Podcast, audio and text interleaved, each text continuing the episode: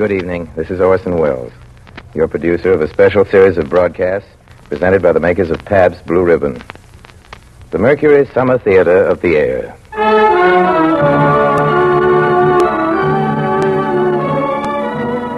Tonight and every Friday night, Pabst Blue Ribbon presents you with a front row seat at one of the greatest plays ever produced. So while Orson Welles entertains you, pour yourself a tall, frosted glass of Pabst Blue Ribbon and enjoy at the same time great theater and this truly great beer. Ladies and gentlemen, tonight we bring you a tale of dark secrets and of a dark and secret love, an English classic, a standard work, too, in our Mercury repertory, with a special score composed and conducted by that pillar of the Mercury, Mr. Bernard Herrmann, with your obedient servant as the strange master of Thornfield Hall, and Miss Alice Frost in the title role of Jane Eyre.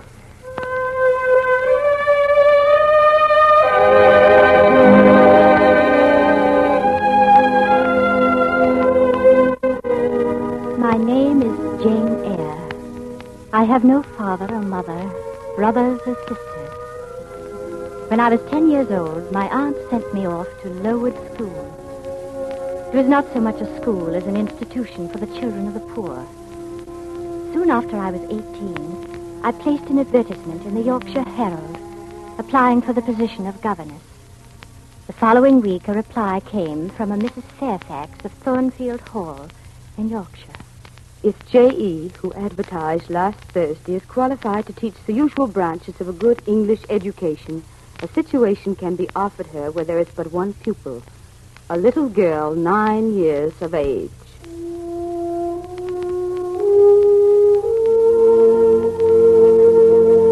Three days later, I left Lowood School. And that evening,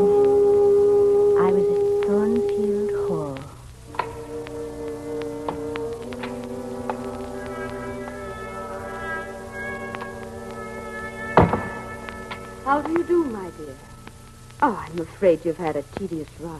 No, indeed, ma'am. Shall I have the pleasure of seeing Miss Fairfax tonight? I am Mrs. Fairfax. Oh, you mean your pupil, Adele. She is not my daughter. The child is Mr. Rochester's ward, And who is he? the owner of Thornfield Hall. I'm merely the housekeeper. Your pupil is his ward. He wrote me to find a governess for her. He's not here himself. Almost never. Much of the time he is abroad. It does seem strange for a gentleman to own this great house, yet never stop here to enjoy it. You will find, Miss Eyre, that Mr. Rochester is in many ways a strange gentleman.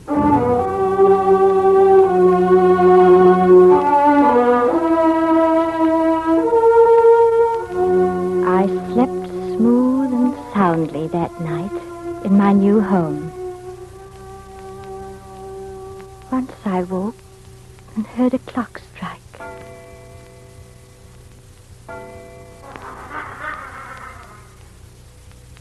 I heard another sound.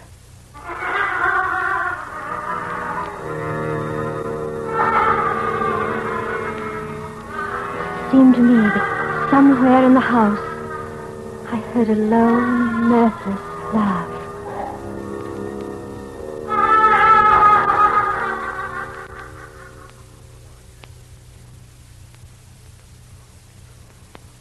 For many weeks, nothing happened to break the smooth course of our lives at Thornfield Hall. One day in January, I put on my coat and went out for a walk. The afternoon was already dimming. On the hilltop above me sat the rising moon, pale as a cloud. Suddenly, in the distance, I heard the sound of hooves. A horseman came over the hill, down toward the little bridge.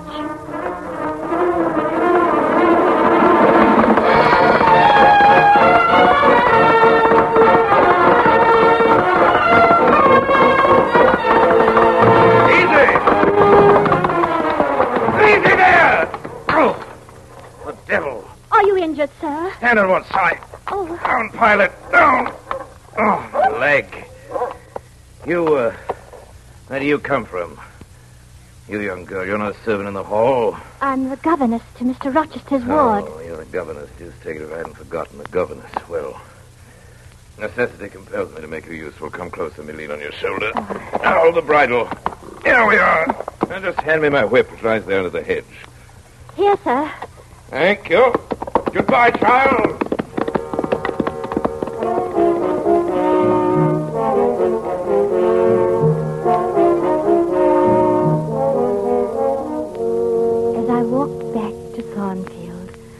I kept seeing his tall figure, enveloped in a riding cloak, fur-collared and steel-clasped, remembering his stern face, his angry, thwarted eyes.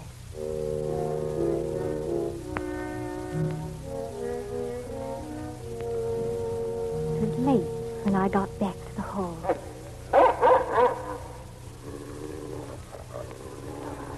Mrs. Fairfax, dog is that? He came with the master. With whom? With the master, Mr. Rochester. He had an accident. His horse fell coming down Hay Lane. He said you were to go to him the minute you came in. You'd better hurry. Come in. Well. Well, sit down, Miss Eyre. You have been resident in my house three months. Yes. You come from From Lowood Schools. sir. Hmm. charitable concern. How long were you there? Eight years. Eight years. You must be tenacious of life. No wonder you have rather the look of another world. I marveled where you got that sort of faith. I'd half a mind just now in Hay Lane to demand whether you'd bewitched my horse. Indeed, I'm not sure yet. Who are your parents? I have none. Or ever had, I suppose. Now, don't draw that chair further off, Miss Eyre. Sit down exactly where I placed it, if you please. Otherwise, I cannot see without disturbing my comfortable position, which I have no mind to do. You examine me, monsieur. You think me handsome? No, sir. And what faults do you find with me, pray? Does my forehead not please you? Does it look as if I were a fool? Why don't you answer me? You look very much puzzled, monsieur. You are not pretty any more than I am handsome. The puzzled air becomes you, so puzzle on. I leave the choice of subjects entirely to you. You're dumb, Miss Eyre. Or, or stubborn. Yes, stubborn. A little annoyed. Confess it, you're afraid of me. I'm bewildered. You're afraid. I have no wish to talk nonsense. If you did talk nonsense, it would be in such a grave, quiet man, I should mistake it for sin. you never laugh, Miss Eyre. Don't trouble to answer. It's past nine, sir. I must say good night. Good night. Good night, Miss Eyre.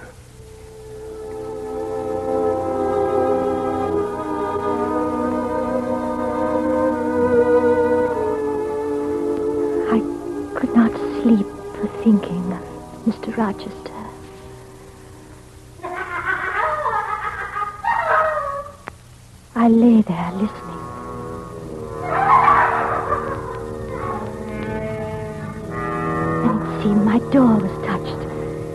Fingers were groping their way along the panels in the dark gallery outside. Who's there? Who is it?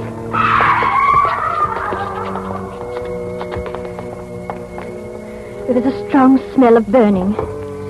Mr. Rochester's door was ajar, and smoke rushed from his room. The curtains were on fire. Wait! Wait, Mr. Rochester, wait! Yeah? Huh? He lay stupefied in his sleep. I rushed to the basin and pitcher. Oh, what is it? Is there a flood? No, sir, but there's been a fire. In the name of all the elves in Christendom, is that Jane Eyre? Have you done with me, witch? Sorceress? the smoke. Who's in this room besides you? Look at me, Jane.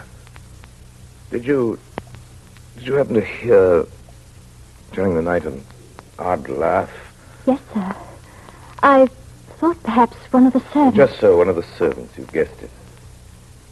Jane, you're no talking fool. Say nothing about it. What? Are you quitting me already? And in that way? You said I might go, sir. But not without taking leave, not in that brief, dry fashion. you saved my life, at least. Shake hands. You saved my life, Jane. I knew you'd do me some good in some way. Sometime.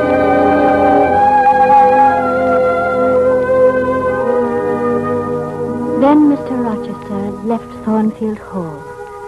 And when he returned, it was with a large company of very elegant guests. There was one lady in particular to whom my master seemed especially attentive. The Honorable Blanche Ingram. Lord Ingram's sister she is. She's held the most beautiful girl in the county. And this beautiful and accomplished young lady is not yet married? It appears not. What is the matter with you, child? You've eaten nothing. What is it, Jane? What's happened to you?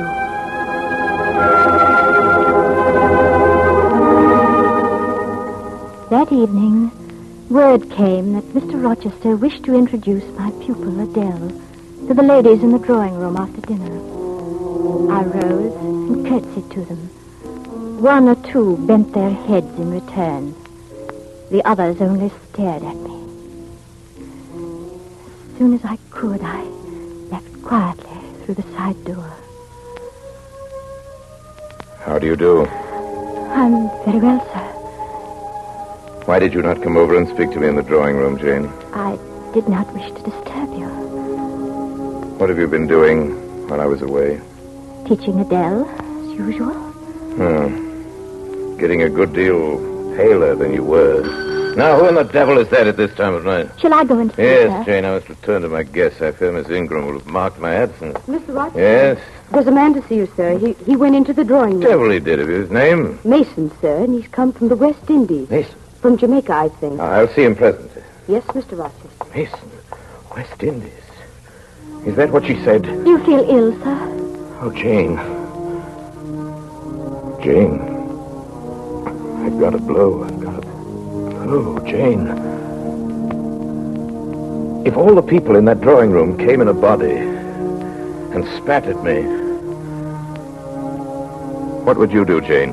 I'd turn them out of the room, sir. If I could. But if I were to go into them and they dropped off and left me one by one, what then? Would you go with them? I rather think not, sir. I should have more pleasure in staying with you. To comfort me? Yes, sir. To comfort you as well as I could.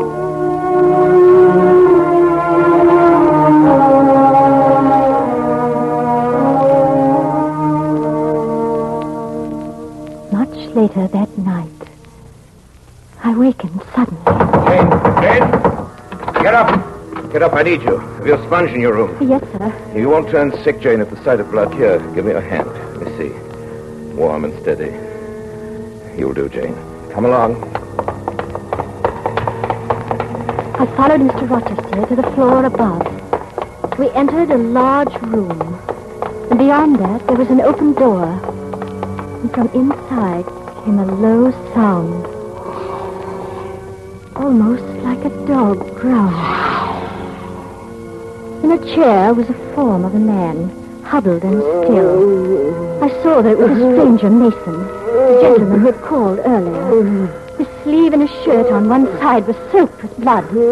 She's done for me. Quiet, miss. Done for me. Nonsense. You've lost a little blood, that's all. Now then, Jane. Hold this basin. Oh, she went at me with her teeth. Will you be silent? She sucked the blood. She said she'd drain my heart. I warned you, Mason. I thought I could have done her some You good. thought, you thought, Mason. Get up. You must be out of the house before morning. Let her be taken care of. Let her be treated as tenderly as may be. Let her I be... do my best, Mason. And have done my best. And will do it, never fear. Yet, would to God there was an end to all this.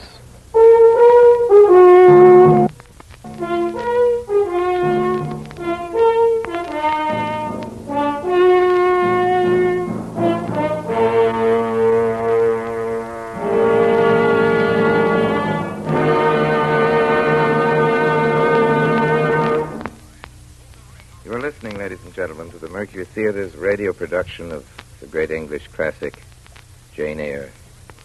And now, before we go on with part the second, here is Ken Roberts, alert and ready to speak a few lines about. About another masterpiece, another classic, Blended, Splendid Pabst Blue Ribbon. Yes, friends, the work of art Mr. Welles is bringing you tonight is a blend of many talents. just as Pabst Blue Ribbon is the blend of never less than 33 fine brews, each merging its individual goodness with the other to give you that splendid flavor, not too light, not too heavy, but fresh, clean, sparkling, with the real beer taste coming through the way you like it. No doubt your dealer is occasionally unable to supply you with all the Pabst Blue Ribbon you'd like these days. But please keep on asking. For every single bottle you do get will live up to the same high standards of quality and taste. Yes, every bottle will be, as always, blended splendid Pabst Blue Ribbon. And now Orson Welles continues with Jane Eyre.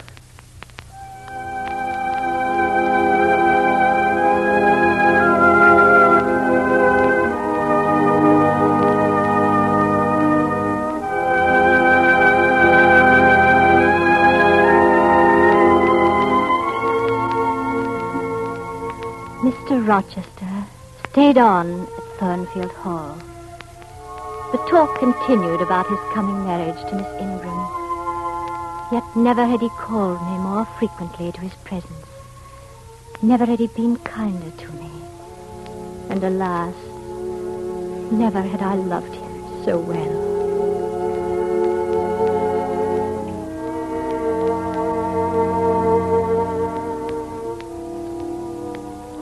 It was a midsummer eve.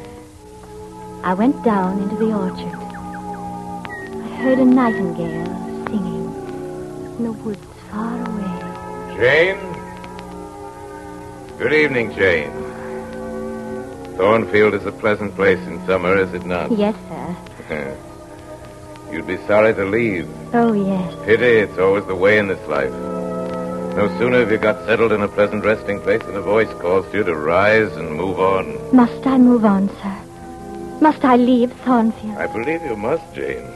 I'm sorry, Jane, but I believe indeed you must. You're going to be married, sir. Uh, Look at me, Jane. You're not turning your head to look after more nightingales, are you? Adele must go to school, and you, Miss Eyre, will get a new station. Yes, sir. I will advertise immediately. I've heard of a place that I think will suit a place in Connaught Ireland. It's a long way off, sir. A long way off from what, Jane? Oh, from England, from Thornfield, and Well, from you, sir. oh, it is. It is, to be sure, it is. Long way off. We've been good friends, Jane, have we not? Come, we'll sit here in peace tonight. We should never more sit here together. You know, sometimes I have a queer feeling with regard to you, Jane. Especially when you're near to me, now. It's as if I had a string somewhere under my left ribs, tightly and inextricably knotted to a similar string situated on the corresponding corner of your little frame. And if that boisterous channel come broad between us, I'm afraid that cord of communion will be snapped. And then I've a nervous notion I should take to bleeding inwardly. As for you, you'd forget me. Now, Jane,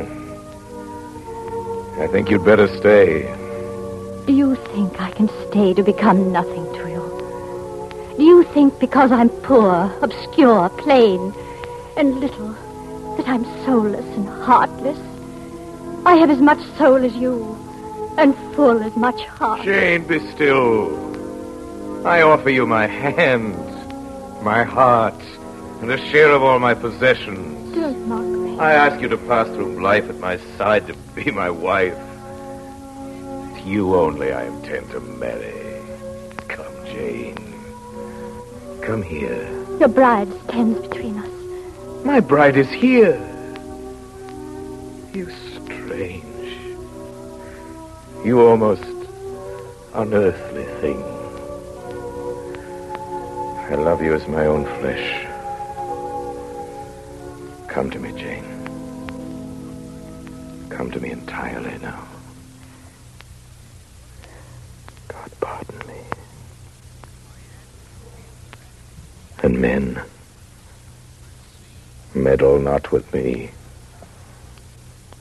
I have her and will hold her.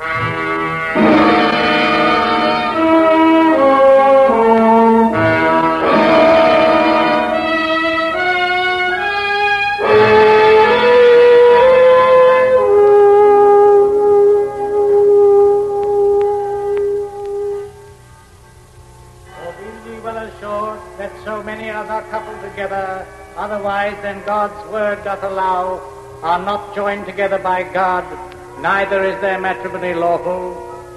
Edward Rochester, wilt thou have this woman for thy wedded wife? This marriage cannot go on. I declare the existence of an impediment. Proceed to the service. Mr. Rochester has a wedded wife, now living at Thornfield Hall. I saw her there last April.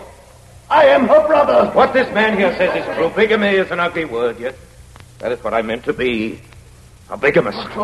I dare say you've heard gossip about the mysterious lunatic kept under watch and ward. I now inform you that she is my wife, Bertha Mason, whom I married 15 years ago in Spanish Town, Jamaica. Bertha Mason is insane. You may see for yourself, if you wish, what sort of being I was cheated into marrying. And judge whether or not I had a right to break the compact and seek happiness with this girl I love.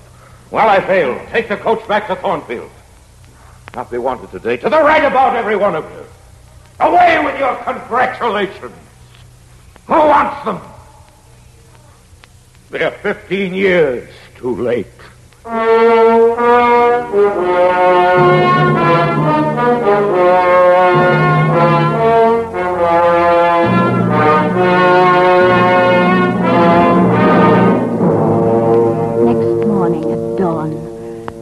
made my possessions into a parcel and stole from my room. For the last time, I passed Mr. Rochester's door, started down the dark stairs. Jane. Jane. You mean to go one way in the world and let me go another? I do. You will not stay, Jane. You will not be my comforter, my rescuer. My deep love, my my tragic grief. They're nothing to you. God bless you, my dear master.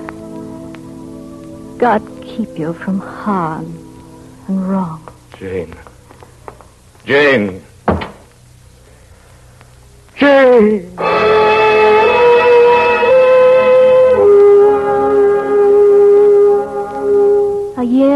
Half went by. I wrote to Mrs. Fairfax and begged for news. Three months wore away. Day after day the post arrived and brought nothing for me. I packed my things and took the stagecoach for the north. Thirty-six hours later, I was at Millcote.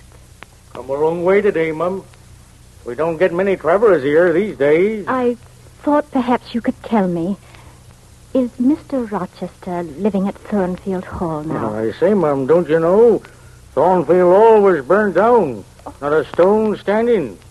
The fire broke out in the dead of night. The dead of night. Was it known how it started? They guessed, Mum, they guessed. There was a woman. Would you believe it? A lunatic. But Mr. Rochester, was he at home when the fire broke out? Yes, indeed he were. He went up to the tower to get his mad wife out of her cell. She was on the roof. We heard him call her name. We saw him approach her. And then, Mum, she yelled and gave a spring, and the next minute she lay smashed on the pavement. Dead? Yes, dead as the stones on which her brain and blood were scattered. Oh. But is, is he alive? Yes, yes, Mr. Rochester is alive, but many think he'd better be dead. Why? Where is he? Is he in England? Aye, aye, he's in England. He can't get out of England. I fancy he's a fixture now. He's stone blind. Yes, he's stone blind, is Mr. Rochester.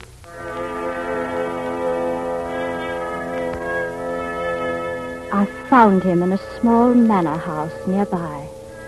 A neglected handful of fire burned low in the grate. And leaning over it with his head supported against the high, old-fashioned mantelpiece stood Mr. Rochester. Is that you, Mrs. Fairfax? Down, Pilot. What's the matter down, sir? Here's you, Mrs. Fairfax, is it not? Mrs. Fairfax is in the kitchen. Who is this? Answer me. Speak again. Your dog knows me. John and Mrs. Fairfax. Her very fingers. Her small, slight fingers.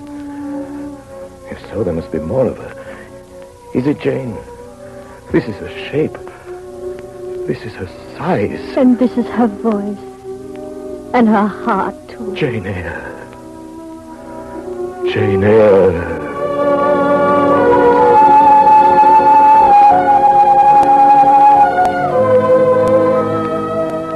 I've now been married ten years. I know what it is to live entirely for and with what I love best on earth.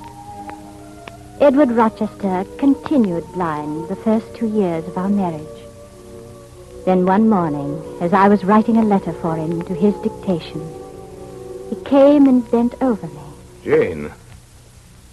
Jane, have you a glittering ornament around your neck? Yes, And Jane, are you wearing a a pale blue dress? yes. Later, when our firstborn was put into his arms, he could see that the boy had inherited his own eyes as they once were, laughing, brilliant, and black.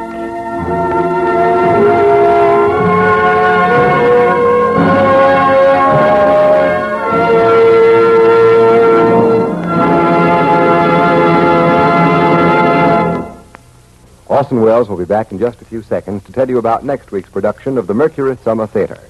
But first, the makers of Pabst Blue Ribbon wish to remind you that though you may not be able to get Pabst Blue Ribbon every time you want it in these days of grain restrictions, it is well worth your while to keep asking. For every bottle you do get will continue to live up to its name. And speaking of grain restrictions, not a single grain of wheat is being used in the brewing of beer and ale.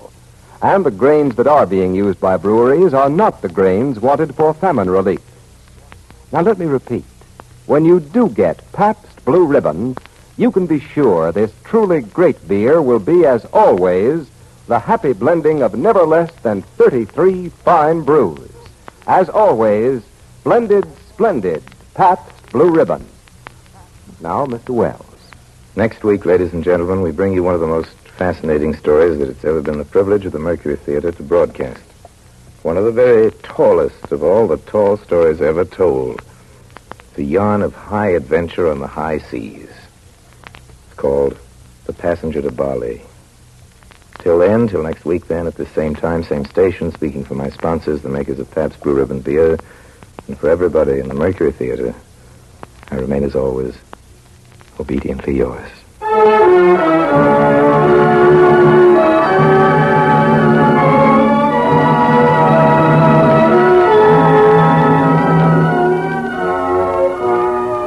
Program came to you through the courtesy of the Pabst Brewing Company of Milwaukee, Wisconsin, makers of blended, splendid Pabst Blue Ribbon. This is CBS, the Columbia Broadcasting System.